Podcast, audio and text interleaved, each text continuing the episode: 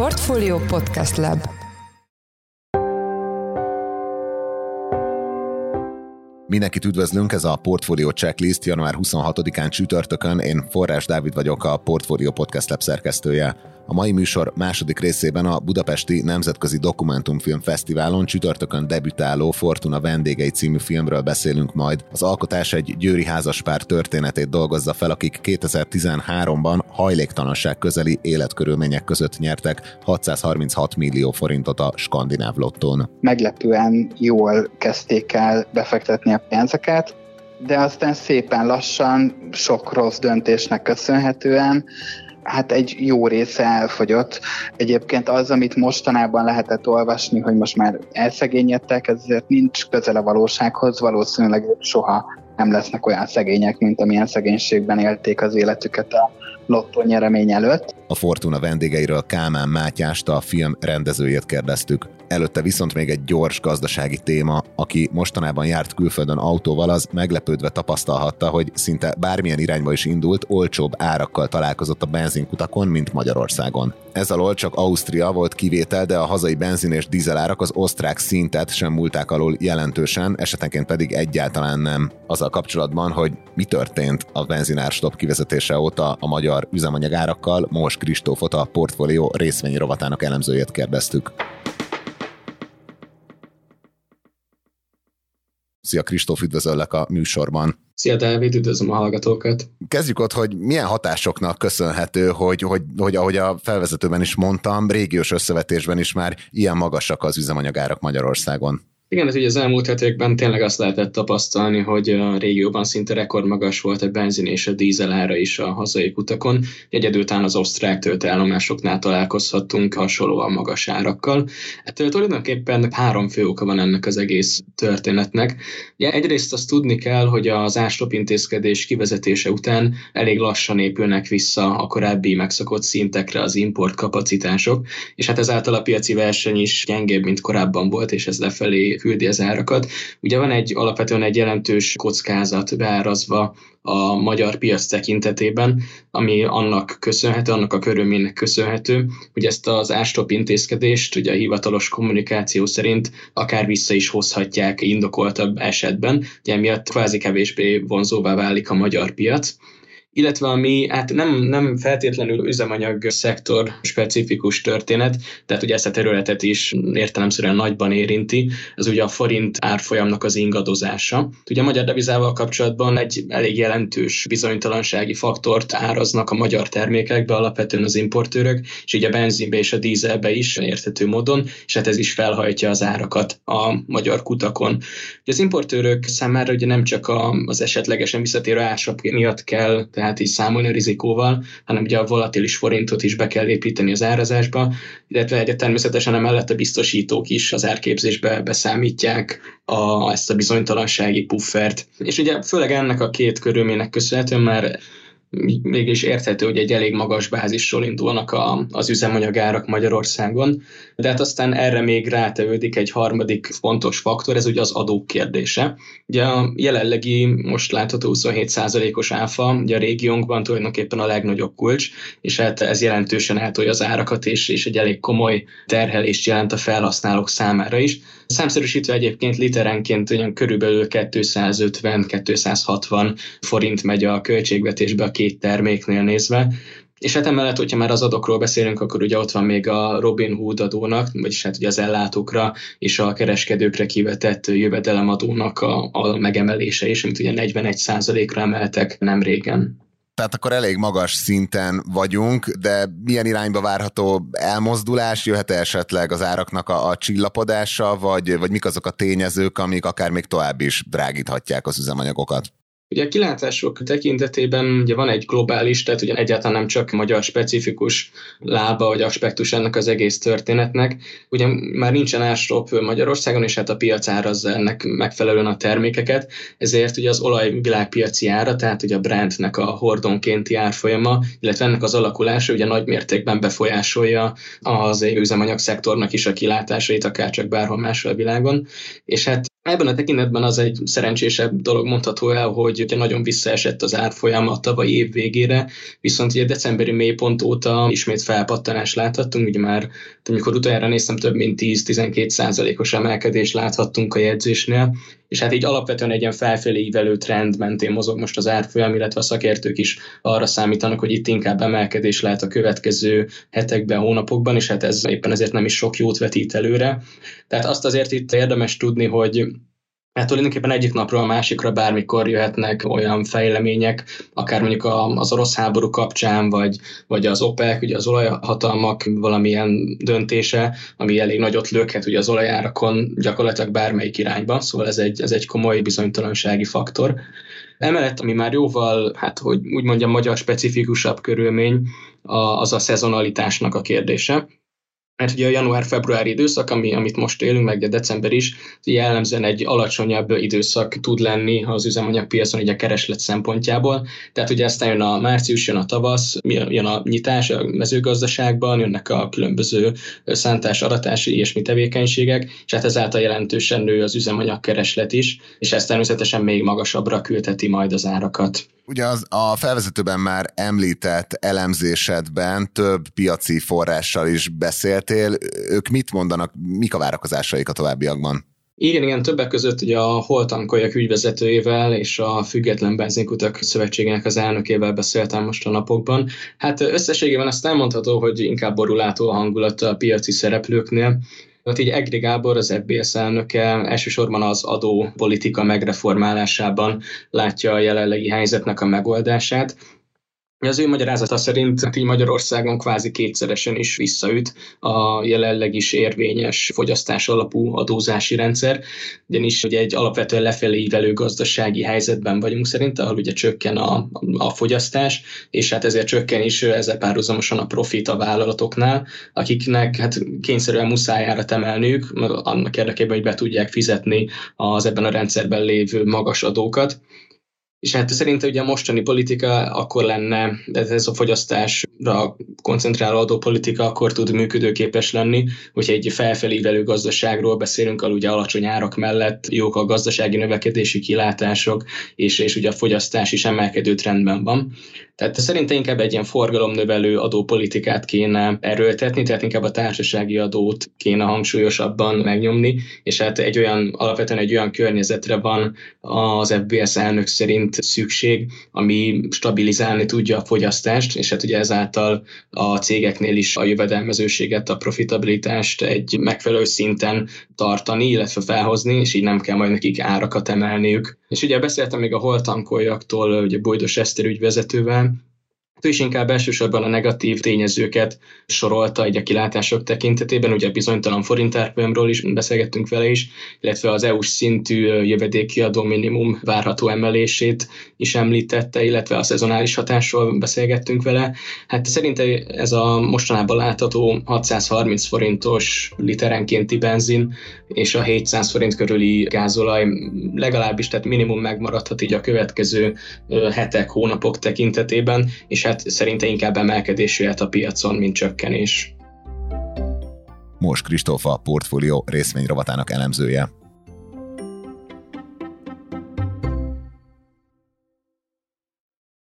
Mai második témánk, hogy jelenleg a Budapesti Nemzetközi Dokumentumfilm Fesztiválon tekinthető meg a Fortuna Gyermekei című dokumentumfilm. Ez egy győri házaspárról szól, akik 2013-ban 636 millió forintot nyertek a skandináv lotton. A film három évig követi a házaspár sorsát, bemutatja körülöttük kialakult interpersonális viszonyokat, valamint azt is, hogy milyen pénzügyi döntéseket hoztak a nyereményükkel kapcsolatban. Itt van velünk telefonon Kálmán Mátyás, a Fortuna vendégei rendezője. Hello, üdvözöllek a műsorban. Sziasztok! Első kérdésem, hogy hogy, hogy akadtál rá erre a, a sztorira, és hogy miért engedett be téged a, a lottó nyertes Andrasek házaspár ilyen intim mértékben a, a, az életébe?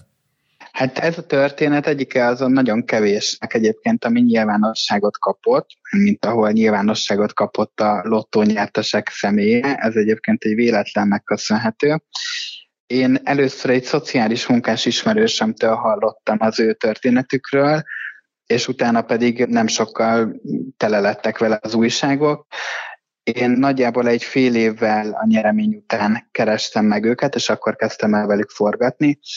Az, hogy mi volt a kulcsa annak, hogy, hogy ennyire közel engedtek magukhoz, azt nehéz lenne megmondani. Biztos, hogy számított, hogy nagyon sok időt töltöttem velük, tehát sok napot töltöttem ott, és egy idő után tényleg, mintha befogadtak volna a családba, de azt gondolom, hogy az is fontos szempont volt ebben, hogy én az elején leszögeztem nekik, hogy én nem fogok tőlük pénzt kérni, és nem akarom megmondani, hogy mire költsék a pénzüket, és hogyha valaki lottót nyer, és hirtelen gazdag lesz, akkor pedig a legtöbben azért ilyen szándékkal környékezik meg. Ugye a film az három évig készült. Hogy tudnád leírni a házaspár helyzetét, amikor, amikor megismerted őket, és, és akkor, amikor, amikor befejezted a, a velük való közös munkát? Hát igen, a film készítésének a folyamata az ráadásul még hosszabb volt. Én több mint négy évig forgattam velük, végül egy bő három évnek az anyavai azok, amik bekerültek ebbe a filmbe.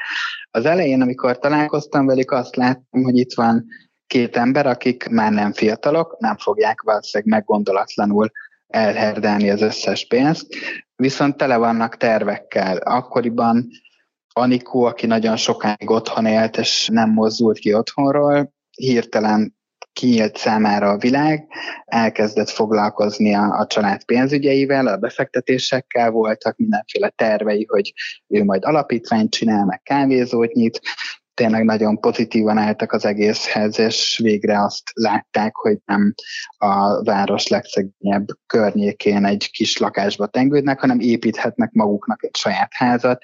Lehetőség van egy olyan egzisztenciára, ami egyébként egyikük életében sem nagyon volt jelen soha. És a végére azért nagyon sok csalódáson és nagyon sok nehézségen keresztül mentek már, és én azt gondolom, hogy mind a ketten egy picit lejjebb adtak az álmaikból. Ugye Lacinak pedig ezzel párhuzamosan az volt az álma, hogy végre ne dolgozzon soha többé, és csak nyugatjának és utazzanak. Hát egyik álom se valósult meg azért maradéktalanul. Itt mi volt a, a fő vezérvonal, vagy mi volt az a fő kérdés, ami alapján szelektáltál, hogy, hogy mi az, ami bekerül a filmbe, és, és mi az, ami, ami, ami nem kerül be? Hát egy nagyon, nagyon hosszú és bonyodalmas folyamat volt maga a vágás, sok éven keresztül tartott kisebb-nagyobb megszakításokkal. Nagyon sokat gondolkodtunk a vágás során, hogy végül is mi a film fókusza, mi ez az egyetemes történet, amit a leginkább el szeretnénk mesélni. És végül arra jutottam, meg arra jutottunk a vágókkal is, hogy hogy igazából itt a párkapcsolati dinamikáknak az alakulása az, ami a legérdekesebb, a boldog keresésnek a, a különböző módjai, hogy ütköznek egymással, és nem azt akartuk ilyen szárazon, meg informatív módon bemutatni, hogy végül is mit csinálnak a pénzzel, ami a legtöbb ember számára egy az első kérdésként felmerül, hanem nagyon hamar eljutottunk oda, hogy itt két egészen traumatikus háttérből érkező ember, aki aki egyébként teljesen más gondol arról, hogy, hogy mit lenne jó csinálni a pénzzel, azok előtt hirtelen megnyílik egy csomó lehetőség, és döntési helyzetekbe kerülnek. És ezek a döntési helyzetek pedig konfliktusokat okoznak, és ennek a hát leginkább a pszichológiáját szerettük volna a filmben végigkövetni ha a filmből egy kicsit kilépünk, akkor a különböző sajtóanyagok, amik megjelentek a házaspárról, volt egy időszak, nagyon sokáig nagyon pozitív példaként hozták fel őket, hogy egy olyan házaspár, aki a hajléktalanság szélén nyerte meg a, a lottót, és hogy ilyen viszonylag jól fektették be a pénzüket, még sok év után is, is rendelkeztek megfelelő vagyonnal, de amikor a filmedet megnéztem, akkor a különböző, most nyilván nem akarok mindent lelőni, mert ugye még a film megtekintető a Dokumentumfilm Fesztiválon, de ugye sok olyan traumára fényderül, vagy sok olyan traumát megosztottak veled, amiből külső szemlélőnek egy kicsit olyan predetermináltnak tűnik az a folyamat, amin végigmentek, hogy, hogy ugye egyre inkább folyik ki a, a pénz a kezük közül. Ezt te mennyire láttad már az elején, hogy egy ilyen íve lesz a, a filmnek? Hát én azt gondoltam, mielőtt még elkezdtem forgatni, és talán a legelején, hogy az lesz velük, mint amit a lehet legtöbb lottónyertesről lehet olvasni, hogy nagyon hamar eltapsolják az összes pénzt. Szerencsére nem ez történt, egyébként meglepően jól kezdték el befektetni a pénzeket, de aztán szépen lassan, sok rossz döntésnek köszönhetően hát egy jó része elfogyott. Egyébként az, amit mostanában lehetett olvasni, hogy most már elszegényedtek, ezért nincs közel a valósághoz, valószínűleg soha nem lesznek olyan szegények, mint amilyen szegénységben élték az életüket a lottó nyeremény előtt. Alapvetően eltelt majdnem tíz év most már, amikor ők jólétben éltek, és még azért közel sincsenek ahhoz, hogy újra szegények legyenek. Az biztos, hogy nem volt nagyon magas szintű pénzügyi tudatosságuk, viszont nem szórták el a pénzt alapvetően hülyességekre, és igyekeztek megfoltoltan dönteni egy csomó helyzetben. Nyilván ilyenkor, hogyha az ember egy pénzügyi tanácsadót felhív, akit az internetről ismer, akkor az lehet, hogy nem a legjobb tanácsokat fogja neki adni, lehet, hogy a különböző befektetések, amik mondjuk nem ingatlanok, azok nem térülnek meg elég jól, és hogyha nagyon magas a rezsi, akkor előbb-utóbb egy jó részét fel lehet élni egy ilyen összegnek és azt hogy álltad meg, mint filmalkotó, hogy, hogy ne is próbálj meg mondjuk csak azzal kapcsolatban hatást gyakorolni rájuk, hogy, hogy kiktől kérnek tanácsot a, a döntéseikben. Ugye azt bemutatja a film, hogy, hogy hát olyan referenciapontokat választanak a különböző döntéseknél, amit így külső szemmel nem biztos, hogy teljesen logikus lenne, vagy volt. Hát egyrészt azért teljesen nem láttam rá az összes döntésükre. Bele időnként engedték, hogy belelássak bizonyos döntési helyzetekbe, de azt láttam, hogy nekik amire a legkevésbé van szükségük ebben a pillanatban, hogy jöjjön még valaki az én személyemben, aki szintén nem ért a pénzügyi dolgokhoz, és az is mondjon nekik valami okosat. Tehát én azt láttam, hogy ők igyekeznek megtalálni a jó lehetőségeket, de közben nem gondoltam azt, hogy én vagyok olyan pozícióban, hogy valóban releváns tanácsokat tudjak nekik adni ezekben a helyzetekben és magát a, a sztorit, vagy a, ezt a házaspárral való közös munkát, ezt mennyire tudtad elengedni a filmforgatást követően? Hát nagyon nehéz volt megtalálni, hogy mikor fejezzük be a forgatást. Igazából még bő egy évig azért rendszeresen forgattam velük a legutolsó jelenet leforgatása után, azok közül, ami most a filmbe bekerült. Egy idő után azt láttam, hogy hasonló mintázatok ismétlődnek, hasonló konfliktusok jönnek elő, és igazából lehetne még nyújtani, meg voltak is különböző hosszabb verziók, de, de maga az a, az igazán intenzív időszak, amíg, a, amíg egyikük sem tudta, hogy pontosan mi a szerepe, mivel jár egy ilyen lottónyeremény, hogyan fogalmazzák meg újra magukat és a, és a saját életüket, az a folyamat már nagyjából lezárult a, a film utolsó jelenetével. Szerinted van-e valamilyen tanulsága a filmnek, tehát hogy mondjuk egy ilyen pszichoszociális helyzetben lévő, ilyen típusú traumákkal érkező, ilyen aktív betegségekkel rendelkező embereknek így alakulhatott-e volna másképp ez a helyzet? Tehát, hogy tényleg te mit fogalmazol meg ilyen tanulságként?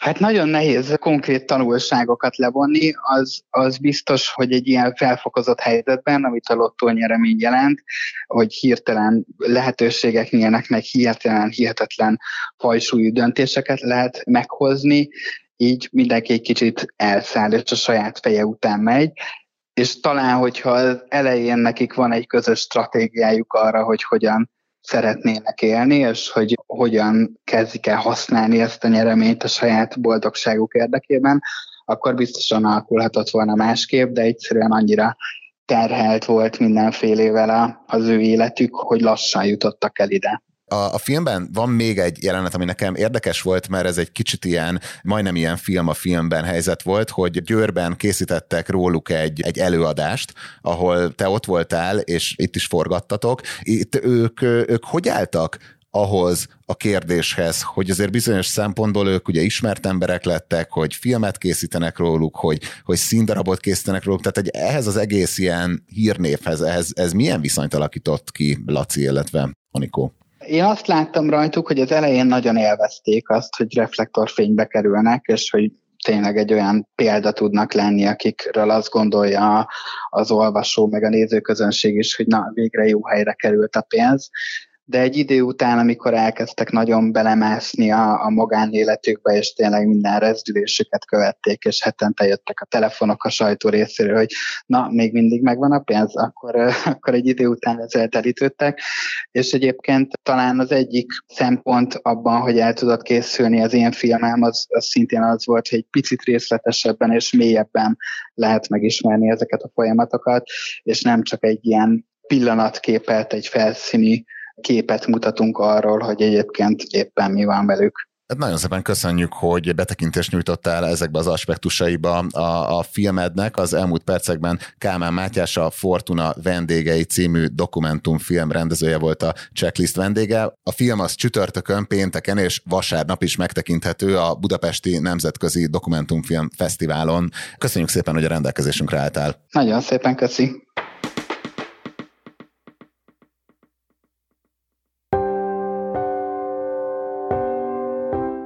Ez volt már a Checklist, a Portfolio munkanapokon megjelenő podcastje. Ha tetszett az adás, iratkozz fel a Checklist podcast csatornájára azon a platformon, ahol podcasteket hallgatsz az interneten. A mai adás elkészítésében részt vett Bánhidi Bálint, a szerkesztő pedig én Forrás Dávid voltam. Új adással holnap, azaz pénteken jelentkezünk, addig is minden jót kívánunk, sziasztok!